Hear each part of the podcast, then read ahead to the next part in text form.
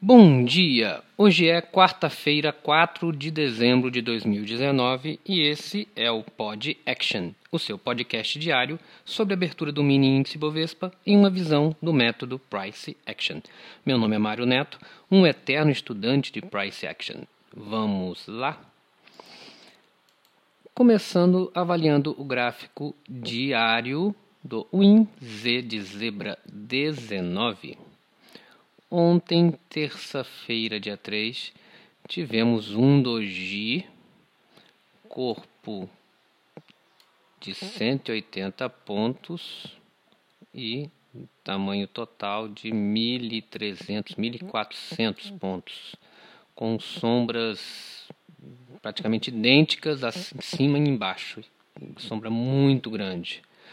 Então, ele tentou romper aqui a máxima, ele conseguiu romper a máxima do swing anterior, ele rompeu a máxima do dia anterior, mas falhou o rompimento, tá? E ao mesmo tempo também ele tentou descer e também não conseguiu.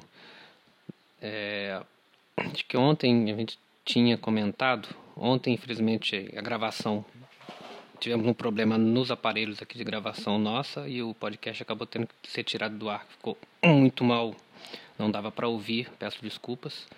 Mas ontem eu comentei que, que o movimento de hoje eu não via ainda rompimento no dia de ontem, para o dia de ontem, tá?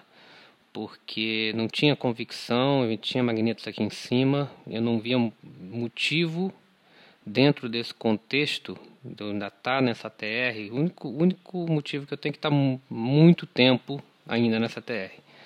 Mas eu não vi motivo para um rompimento, para para um rompimento muito forte, até porque a sombra da segunda-feira foi muito grande, a sombra de cima. Então eu não via é, é motivo para ele fazer um rompimento. Poderia acontecer, sim, lógico, mas pelo contexto aqui, eu acreditava muito em falhas de rompimento nesse momento. Tá? Eu acho que hoje pode ser que rompa, ou amanhã pode ser que rompa, mas vai ser um movimento como demonstrou no dia de ontem. Tá? Ainda não tem força para fazer esse rompimento, as forças estão equilibradas. Um doji é total sinal de indecisão do mercado. Tá? E um doji com essas sombras tão grandes tá? Só não é pior do que aquele doji lá do dia 27. É, esse no diário. Nos 60 minutos,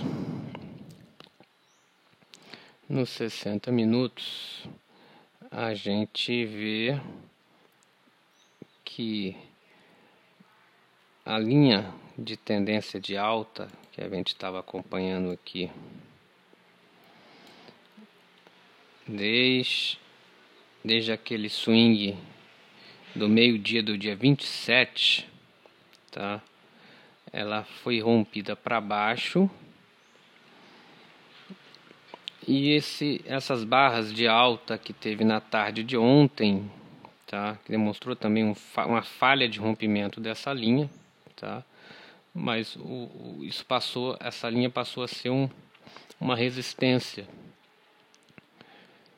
E o preço, por mais que ele foi subindo, ele foi acompanhando essa linha de tendência de alta. Nos 30 minutos, 30 minutos a gente tinha colocado aqui um magneto importante, estava marcado aqui, que era o 108,430, que era o gap. A gente tinha colocado ontem que a subida lá do dia 2 da segunda-feira, tá? aquele tight de, de alta que teve na segunda-feira, deixou um gap aqui entre o 108,430 e o 109,040. Como eu tinha falado ontem, a gente esperava que esse gap fosse fechado antes do rompimento. Que nós estamos no movimento lateral. E no movimento lateral os gaps costumam ser fechados. E foi exatamente o que aconteceu ontem. O preço desceu, fechou o gap e voltou a subir. E ficou aqui brigando, tá? Não ficou brigando, mas boa parte do, do movimento foi dentro desses dois preços. Inclusive, é, a abertura foi feita nesse preço de 109,040. No 15 minutos, tá? no 15 minutos a gente também estava monitorando esse preço 109,040, 108,500, tá? Então tem quem, infelizmente o podcast ontem não foi ao ar, ele foi, mas quando foi descoberto que estava com problema eu tive que retirar porque tava, o som estava muito baixo. É, também no 15 minutos a gente estava monitorando esse gap por conta da, do, do, da lateralidade que houve na segunda-feira tá? e desse fechamento para baixo é, da última barra da sexta-feira, da, da segunda-feira, é, eu esperava que esse movimento ficar, ficasse aqui para cima e houvesse falhas de rompimento. Então teve exatamente isso que aconteceu. Ele tentou falhar a máxima do dia de, da segunda-feira e foi uma falha de rompimento aqui na barra das 9h30. Tá? Depois ele desceu e ficou aqui tentando romper o 109,040 até que ele rompeu e veio aqui fechar o gap no 108,450 quando ele voltou a subir de novo. Quando chegou nesse outro magneto 109,040 o preço ficou brigando aqui até que ele subiu e fechou aqui no 109,160 ontem. Nos 5 minutos é, nos 5 minutos a gente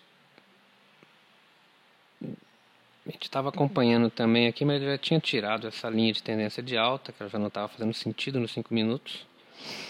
Tá? Mas já avaliando o movimento de ontem, na parte da tarde, foi um movimento, foi um, um small pullback trend, quer dizer, ele foi fazendo uma, uma tendência de correções rasas aqui a partir das 11h55. Ele fazia correção, fazia correção e foi subindo. Então uma, um, foi um, um broad channel de alta, tá? Depois dessa desse tight da primeira barra, a primeira barra foi muito foi muito uma barra de 500 pontos, foi a maior barra do dia, foi a primeira barra é, é, das, das 9 horas. E depois ele entrou na lateralidade, desceu tá? em três pernas, depois foi subindo e formando um broad channel.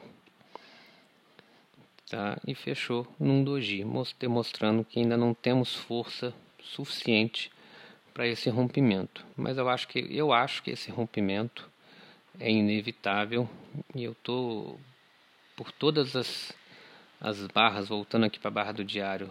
Se você bater o olho aqui as barras compradoras lá do final de novembro são até que bem fortes, mas nós já estamos aqui na quinta barra compradora. Apesar de 3 do GIS, é a quinta barra compradora. Tá? É, demonstrando que o preço está querendo subir e a força compradora no contexto parece estar mais forte do que a força vendedora. Mas dentro do diário, essa força vendedora não está conseguindo conseguindo é, romper esse preço aqui do 109 585, né, que passou agora a ser o 109 680, que foi a máxima de ontem, e o próximo preço aqui de cima que eu acho que temos que monitorar é a máxima histórica, a máxima histórica lá no 110 e tem dois preços aqui que eu também ficaria de olho, 109, 970, 109, 950 por aí. Que é um meio que um topinho duplo aqui entre as barras do dia 4 e do dia 5, tá? Então é um um, um magneto importante. Um outro preço aqui que a gente também estava monitorando é o 109,375 que é esse swing anterior aqui do dia 25 do 11, a máxima do dia 25 do 11.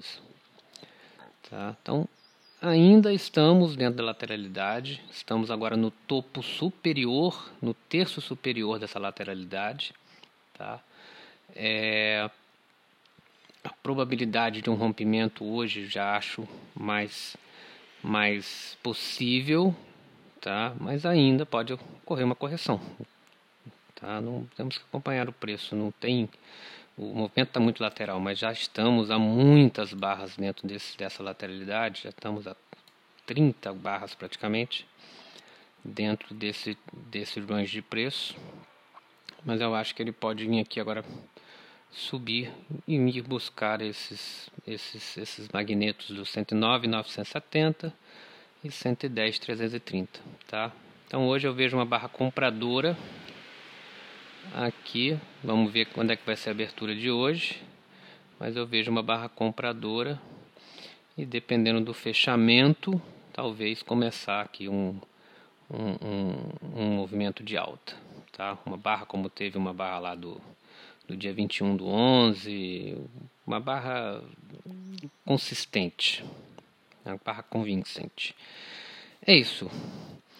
Pessoal, bons trades para todos. Ah, notícias. Esqueci de falar hoje, não tem nenhuma notícia interessante, só variação de empregos agora 10 e 15, PMI, meio-dia, estoque de petróleo. Nada tão relevante assim. Então, bons trades para todos e até amanhã com mais um Pod Action. E só mais uma coisa. O ponto que vai ser utilizado para iniciar uma operação é o menos importante. Um gerenciamento correto, com um contexto favorável, isso sim é que aumentam as chances de ganho.